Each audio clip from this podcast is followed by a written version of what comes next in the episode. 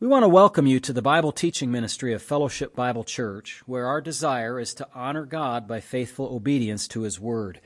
If you want to understand the Bible better, please continue to listen as Pastor Matt Postiff explains and applies the biblical text one verse at a time. You can reach us with questions or for more teaching audio and print material at our website, fbcaa.org. You can also watch our services live at fbcaa.org/live. We want to thank you for listening and pray that you will be edified. Join us now as Pastor Postiff opens God's Word. I'm going to give the time to Alex Wheeler. Alex and his wife are missionaries with Bibles International. We've known each other for quite a long while, and it's been a blessing. I count him as a great ministry friend, co-worker, co-laborer in the gospel. And we certainly love the work that they are involved in, Bible translation for bunches of different language groups, and working now in a little bit of a new area for them in Bibles International. I'll let him explain some of that, but we're looking forward to the Word. Welcome, Mackenzie. All right, Alex, we'll let you take it away here, okay? All right, thank you much. God bless you. Well, good morning. It's a privilege to be back here with you. I think I should have done the math to figure out last time we were here, but we have been a little bit jostled, as has the rest of the world, with that COVID thing. We went back to India for our second term in January 2020 and hit the ground running, and we're there for 7 whole weeks before. We heard of this thing called COVID coming, and since Elizabeth has asthma, we didn't know, at least back then, what was going to happen with that. So we thought, we'll just come back to the States until that clears from India. We thought 1 or 2 months. And so we came back to the States and were then blocked from going back there. You know how that goes, the shutdown. So we were here for 20 months. Ended up visiting some other churches while we were here. And during that time, I was asked to help write up the job descriptions worked with some people to do that for a new department at Bibles International called Scripture Engagement. So Bibles International has been, right from the beginning, motivated to do Bible translation work because we assume and we believe that God uses His Word. Would you agree with that? Okay. Why are any of us sitting here this morning? Right? Because God uses His Word. But as we do Bible translation and we talk with a smaller subset of the leaders of a people group, and we determine that their need for Scripture and their desire to be involved with this and to carry on those Scriptures to their people once they're finished is strong enough that we should plow in and start with 10 to 12 years of work, with our lives invested, their lives invested, to get a translation into, to get a translation of the Scriptures into their language. Then as we do that, we hope that at the end, people will accept it, right?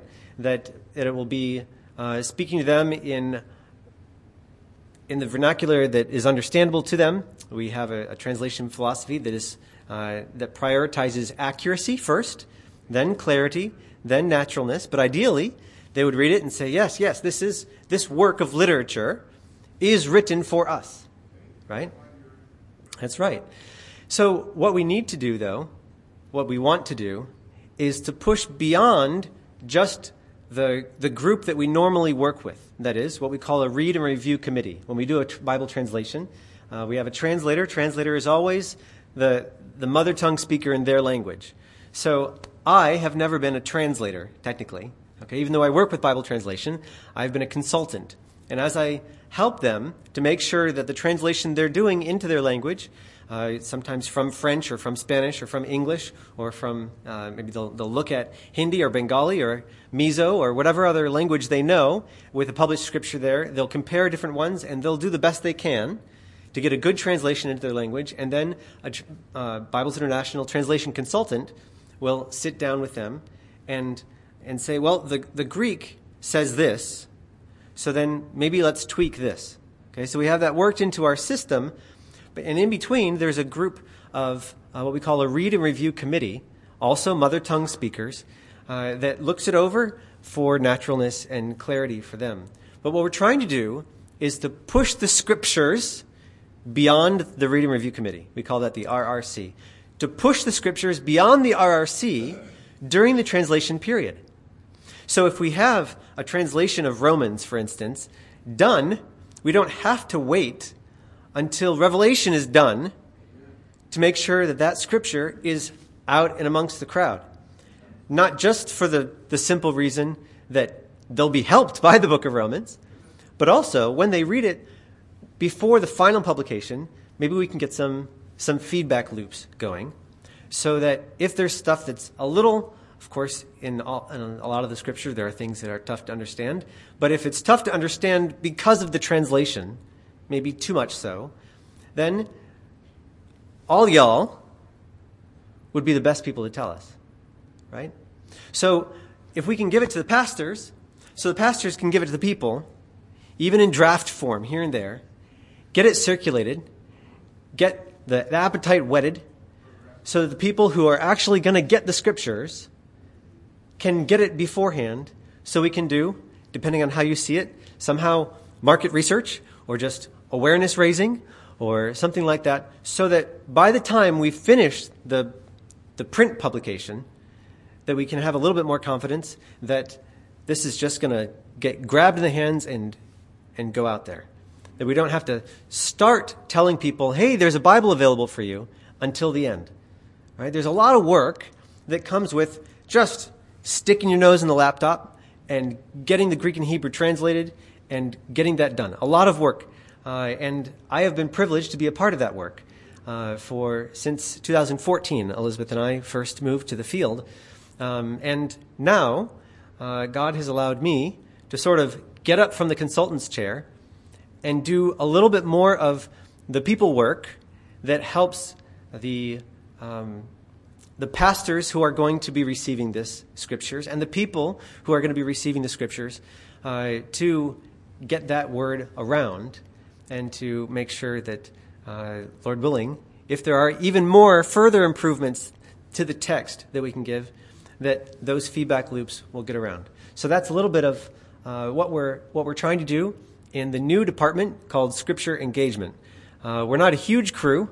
The Scripture Engagement crew especially, there's me and my manager. And so at one point we were planning on moving to Myanmar in order to get this particular department started. There's pretty much one main language, we sometimes call it the language of wider communication, that all of Myanmar basically speaks Burmese. And so Elizabeth and I were planning on learning Burmese so that we could easily travel around the country. The infrastructure was pretty good, especially in the capital city of Yangon. But as the Lord has allowed, there's major civil war there, and there was a coup. I don't know how many of you might have followed this from time to time. It pops up in the international news. But a coup in Myanmar at the beginning of February, 2 years back then. Yeah, in 2021. So for 2 years now, the military has become the military dictatorship there. And so it really is not possible for any expats at BI to move to that area. And if we could even, there's very limited mobility. So at this point, we're thinking about just getting it started in Northeast India where we are. That's where our home is. So we're just going to stay in our home there and see what kind of principles and procedures that we can get up and running for this new department. So I'm very thankful for your support, for your prayers. And I'm every time very thankful for the privilege of reminding you all that what God has given you in a pastor here, in Pastor Matt, he is also a huge blessing to Bibles International. He is working very, very, very hard. He and his volunteers, as you've heard, the Fellowship of the Code, but especially him at the front, as the leader of that crew, Numbers aren't everything, right? But now we're in the 34,000 range of people who were able to document, right?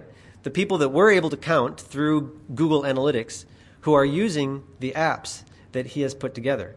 And just as I've heard this morning, he keeps you guys abreast of the kind of work he's doing, but he pours a lot of hours into this, and it really is forwarding the word around the world. And my wife, Elizabeth, is a graphic designer, and God has really done an amazing thing. Of course, I'm biased, but in putting me together with her.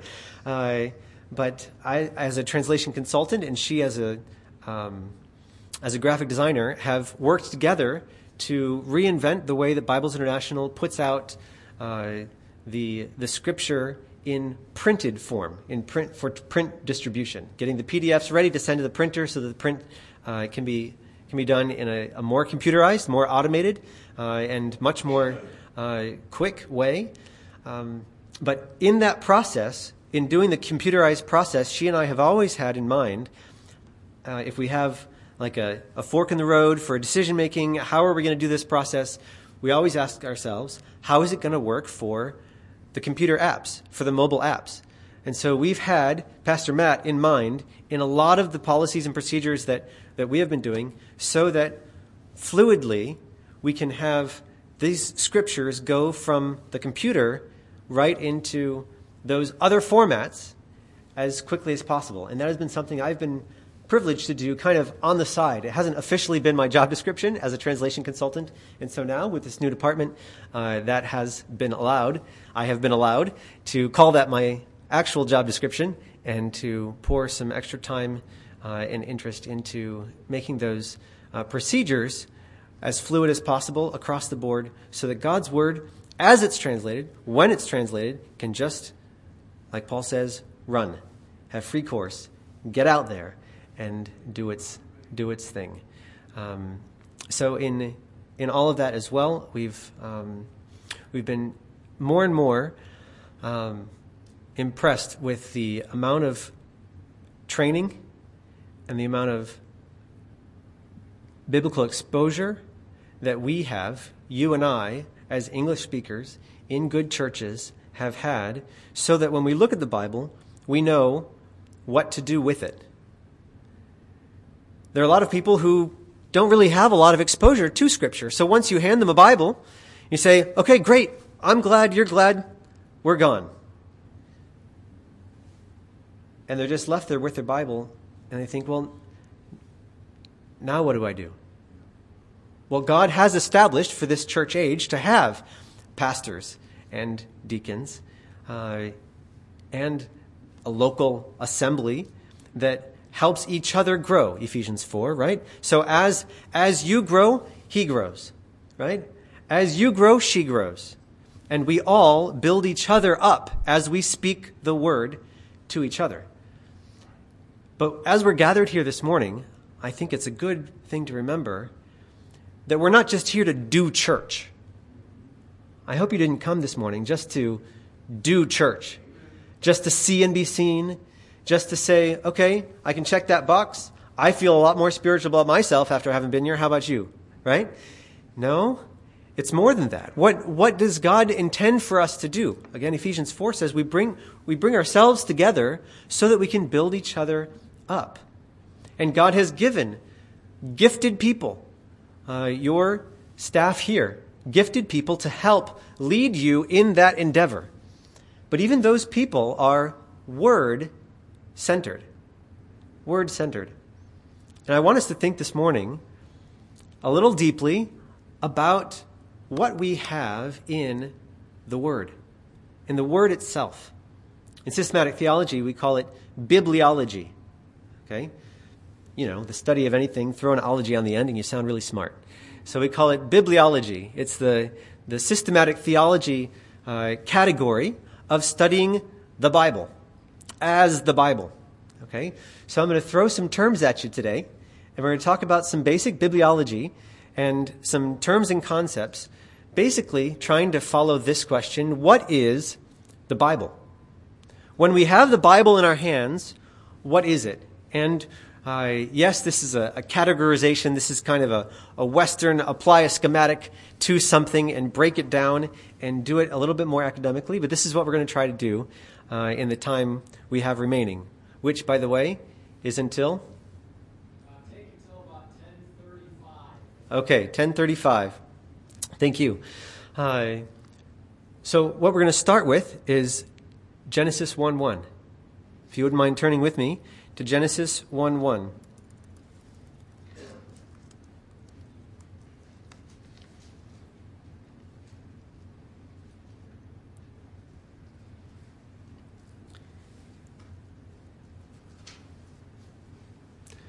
We find here the beginning of all things. If we're going to ask what it is that we have even in our hands this morning, and we start to consider who gave it to us, then we have to start with the beginning.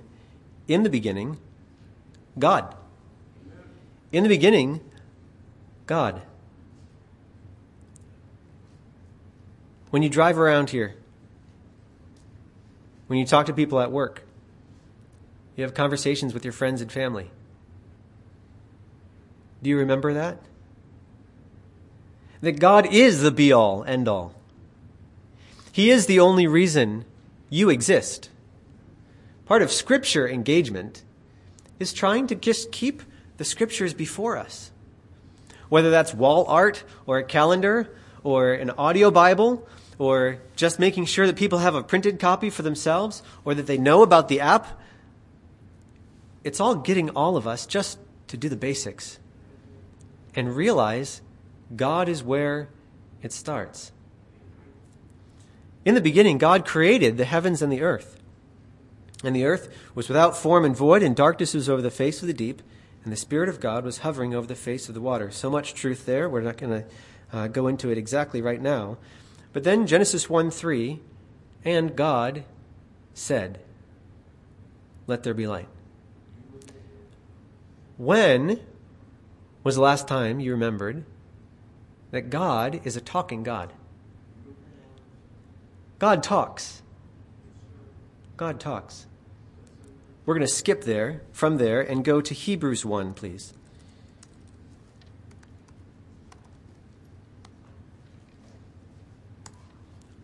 Hebrews 1:1. Hebrews is one of the bigger books towards the end of the Bible. Chapter 1. Verse 1.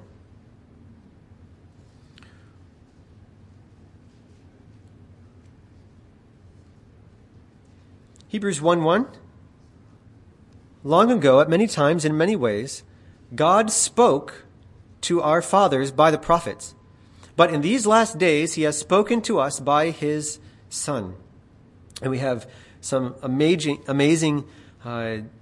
information about Christ in the next few verses. But we're going to focus on this concept that in many ways, at many times, Hebrews 1:1 tells us, God spoke to our fathers. This is the book of Hebrews. So who are the fathers?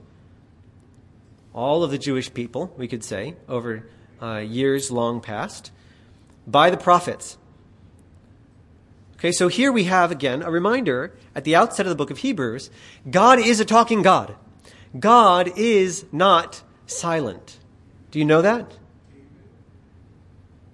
Many times when we're rushing through our days, when we're trying to figure out what's next, I don't know about you all, I seem to have a little bit of long COVID kind of sticking with me from time to time.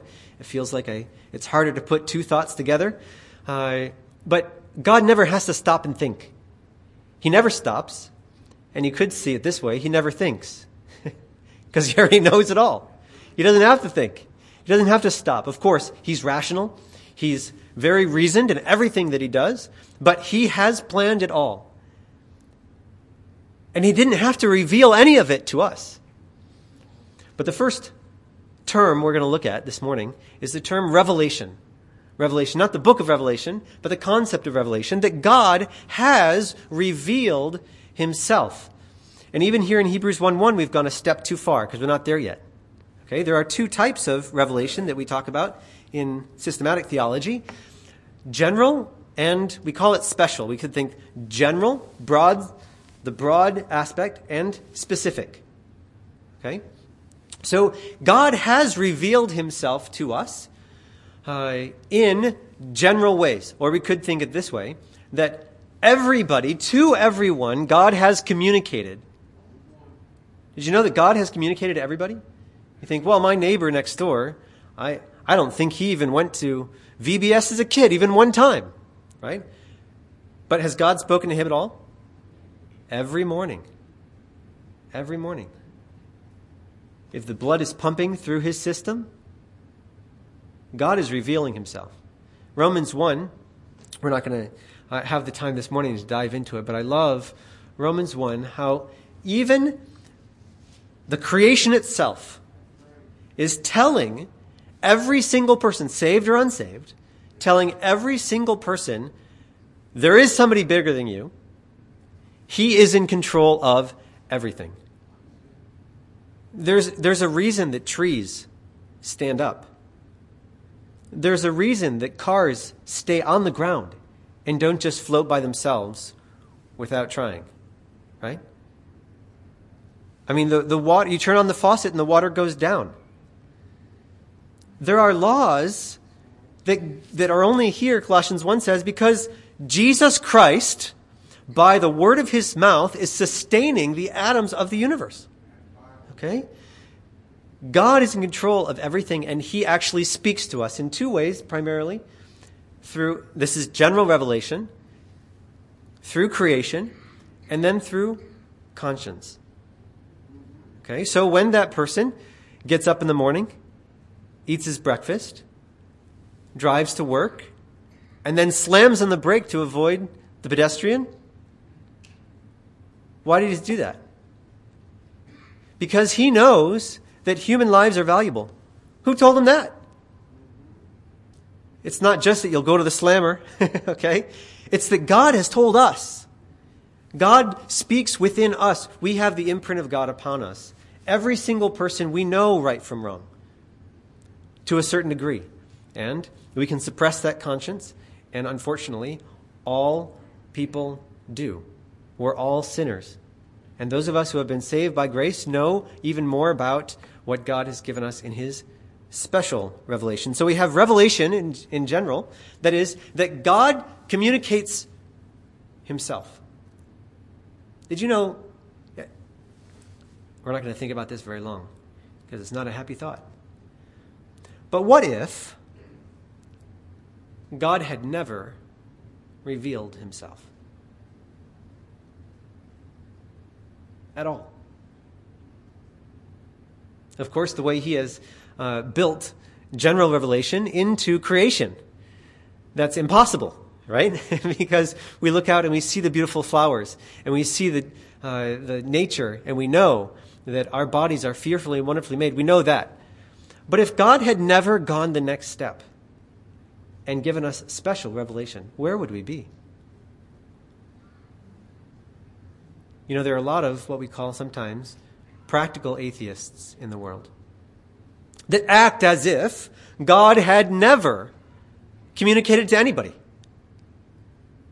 And if he did, you know, talk to the hand, God. That's how they like to act. But the fact is, that because God, just the simple fact that God has specifically revealed himself to us is a supreme act of love. Not the supreme act of love. The supreme act of love is one form of special communication, and that is, as John says, the Word. Jesus, the one who came, is one of the many ways in which God has given his special communication to us. Not only the words that some Bibles are printed in red, that are the actual words out of the mouth of Jesus, but the fact that Jesus came. Everything he did, everything he said, that also is a supreme, specific, very specific revelation of God. So we have the revelation of God, both general and specific. Different areas of special revelation have come in the past. The angels that came and gave God's special message, that's specific revelation from God, right? when God himself came in the flesh. We sometimes call it a theophany. I believe that every theophany, that is, appearance of God in human form, was actually the pre-incarnate coming of Jesus. And so we could call that also a Christophany. Christ appeared. But the prophetic spokesman who says, "Thus says the Lord." Okay, this is specific revelation from God. But then we have the inscripturated specific revelation from God. Okay, so we're starting from general, getting more and more specific. We're still asking ourselves, what is the Bible? That's where we're coming from, where we're going to. Okay, so we start with, generally speaking, God is not silent. He has revealed himself to all of us, but he specifically revealed himself in different ways. And one of the ways in which God has specifically revealed himself to mankind is in written form. And so, much like a lot of the words we use, we don't even know it, comes from Greek. The script concept of Scripture is just written down. Okay, so we it's not specifically from Greek. Pastor Matt will correct me on that later. But graph, like graph paper, telegraph, that comes from Greek. Okay, but written down. God has written down certain of his specific revelations that he wants us to remember. Okay, and because of that, we come to the second term. We're going slowly, but we'll go a little more quickly. The second term after revelation is inspiration. Inspiration. We, perhaps in English, get that also from the King James translation of 2 Timothy 3:16. We'll be looking at that a little bit later this morning in the morning service. But inspiration, literally the exhalation of God. God says that every single thing written down, all Scripture, everything written down, comes from the breath of God. Okay? So that's the concept of inspiration. What is that? That everything we have written down officially in the original languages, okay, when it was first written down, it actually came from God. So when you look at the Bible and you ask yourself, what is the Bible? I think it's helpful to remember it's a miracle. Now, what you have printed in your lap, that's not only a miracle, okay? We'll talk about that in a second. But when the ink first hit the page, that was God breaking through the time-space continuum into our world and giving specific human communication to us about him. That every time that happened, when Moses wrote, when Paul wrote, when Jeremiah wrote, every single time, it was an absolute miracle, folks. It was as if Jesus Christ was sitting here and in our meeting healed somebody with a withered hand. Every time you look at the Scripture, it is nothing less than a miracle of God. It is more than that, but it is God talking to you. And the moment we forget that is the moment we push the Bible aside to relegate it to just any other book. God's Word is just that. It is the Word from your God. Revelation, generally, God is not without witness. Never. In the most remotest corner of the planet, he's not without witness. General revelation, he has specifically revealed himself to us in one way is the Scriptures. And when we talk about this topic, inspiration is the concept that tells us that when he wrote things down, it was right there, the breath of God. So then what would have happened if all of that great stuff just got crumpled up and thrown in the trash? Well, we believe that God is more intentional than that. And so the next kind of theology concept to throw at you this morning is the concept of preservation, which is, thankfully, just like what it sounds. God has preserved his Word.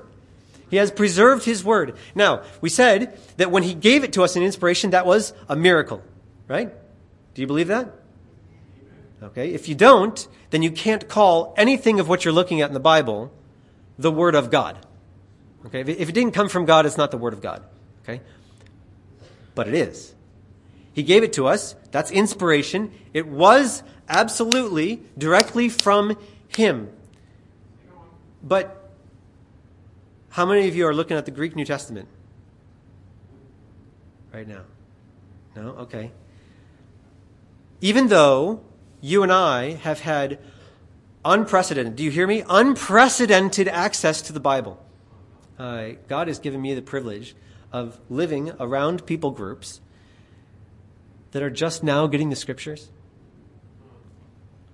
But in this, if I remember right, just walk down this hallway, couple doors, right? In that library there, right, is a compilation of so many years, so many lifetimes of study poured into certain counseling concepts, certain Bible portions and passages, teaching from generation to generation to generation that we, as a very literate society, can pick up and learn and grow. Okay? So, but even though we have such an abundant wealth of Bible information, it still is God the one that has preserved it from the Greek and Hebrew into our languages. And for anybody to have the special revelation of God in Scripture rated for us, written down for us, and in our language, we are in the same boat as the tribes in Northeast India. We all need a translation. Okay? And who translates? Well, people. Okay? Are people perfect? No. And every one of us, actually, has been given the opportunity, the privilege by God, to be a part of his, not miraculous, but providential preservation. Did you know that? When you teach your kids Bible concepts, you are actively participating in the preservation of the Word of God. Did you know that? Did you also know this? That if we flub our opportunity to pass on the Word of God to the existing generation, then we have, to that effect, been a detriment to God's work of the preservation of his Word from one generation to the next. That, my friends, is what we are seeing in the United States of America. That God's people have increasingly allowed the truth of God's Word to just erode. And erode, and erode. What do your neighbors need? The same thing all of us need. The Word of God. We need the Word of God that God has not just generally, but specifically given to us in written form, gave it to us as a miracle, and put it in our hands as a responsibility to preserve his Word. Now, some of us can do that for a full-time job, okay? And I have had the opportunity to help make sure that when people do translation work, they do it very accurately so that from generation to generation and across the boundary line of language, that those people can have a good, solid copy of the Word of God for them as well. For all of us, we have multiple English translations that allow us to look at various angles into the Greek and the Hebrew so that we can get a really full-orbed understanding of what God's special revelation was at the time that it was originally given. But every one of us has the opportunity and the privilege and the responsibility to be involved in preservation. When we talked specifically about the Word of God, we say the providential process, the preservation is the providential process by which the text of inspired Scripture continues to survive, again, from one living human generation to the next. And I hope it's clear, again, that we are, all of us, are a part of that. And even as you pray for and support the work of Bible translation at Bibles International, you are actively a part of that. And as you encourage and support your pastor he specifically is very much a part of preserving the Word of God and spreading the Word of God. And then we have the concept of illumination. Illumination. The indwelling Spirit of God enables believers to see the spiritual significance of what God has communicated in the Scriptures. There are many things that we have to work hard to understand in the Scriptures. But 1 Corinthians 2 tells us that the natural man does not receive the things of the Spirit of God.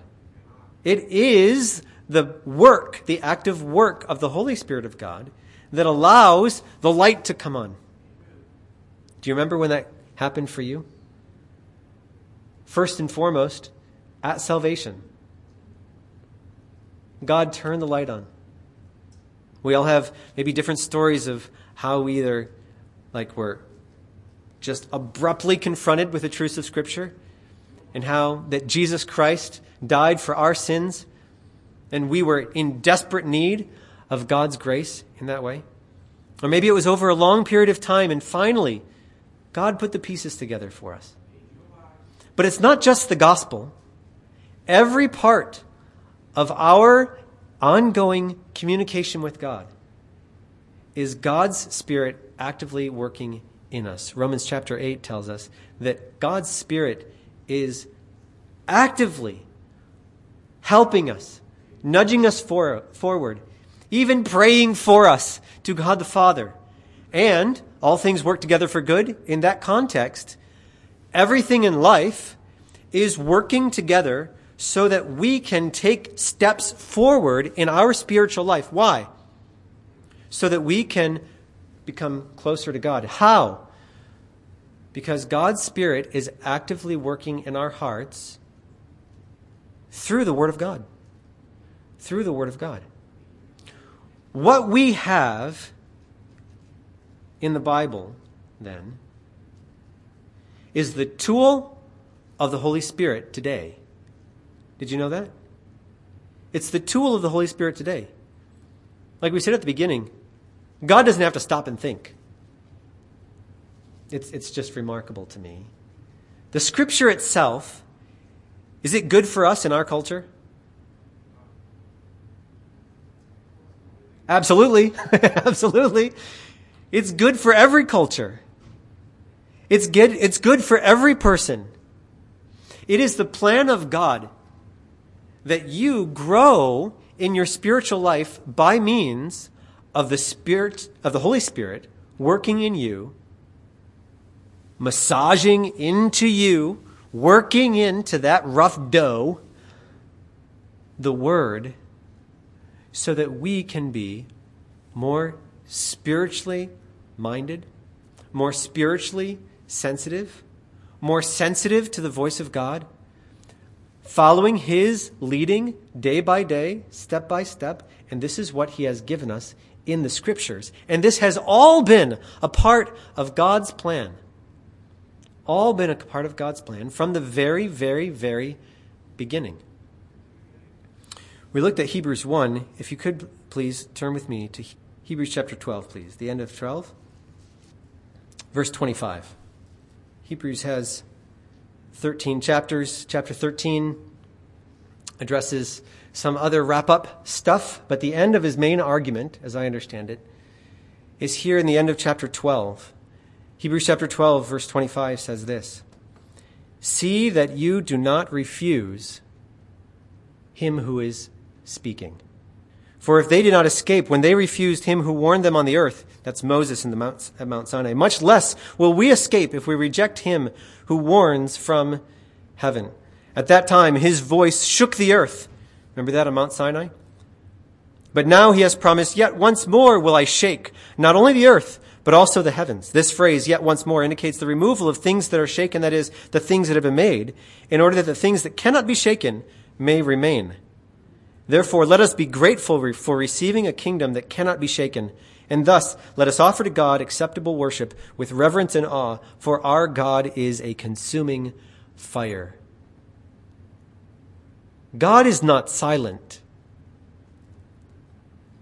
and he will continue speaking until the day and beyond the day when the sound of his voice, as 2 Peter says, will completely destroy everything we know physically, so that everything that is here will be gone, and all that will remain is that which is literally immaterial. Why? How? Because God will speak. I just want to impress on us, there is no limit to the amount of respect that you and I should have for the word of God. God does not mince words. He has told us exactly what we need. He has been gracious enough to reveal himself at all, right? But then with special revelation, and specifically that which he has written down, and because he did it miraculously, he has done it by means of people, lowly people like me and you. He has preserved it. But his Spirit is active today in illumination to continue to use it until the day when these bodies are no more, when this earth is no more, and when God himself will speak again. God has amazingly blessed us with his word. What are you doing with it? What is your attitude towards the word of God when it's preached from here? When you read a commentary, if you read a commentary, when you read it yourself, do you seek, as Proverbs says, to dig for wisdom as for hid treasures? What is your relationship with God in terms of his word? When you dive in, do you expect the Holy Spirit to help you?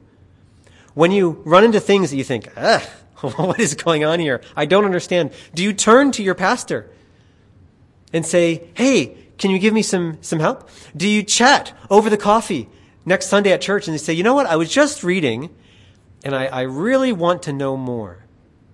How often is it on our minds, on our lips? It's the biggest blessing God could ever give you, second to your salvation. God is so gracious to give us his word. May he help us to be good stewards as we actively participate, as we're actively blessed with illumination. We're actively participating in God's preservation, praising him for inspiration as a special part of his revelation. When we see his word, when we interact with his word, when we interact with each other about his word, may we praise the Lord for the blessing of his word. Let's pray. Father, thank you so much for what you have done in giving us the scriptures. And I pray, Lord, that in any walk of life that you've placed any of us, that you will help us this morning to remember how privileged we are to have your word in our hands.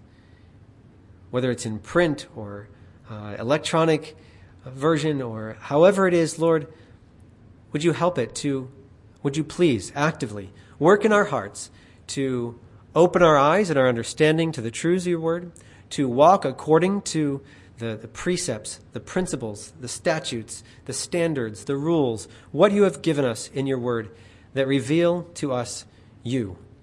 We thank you, Lord, that you've given us through the Holy Spirit and through Christ's sacrifice the privilege of talking back to you through prayer. And we pray that you will continue to bless our time together this morning. In Christ's name, amen.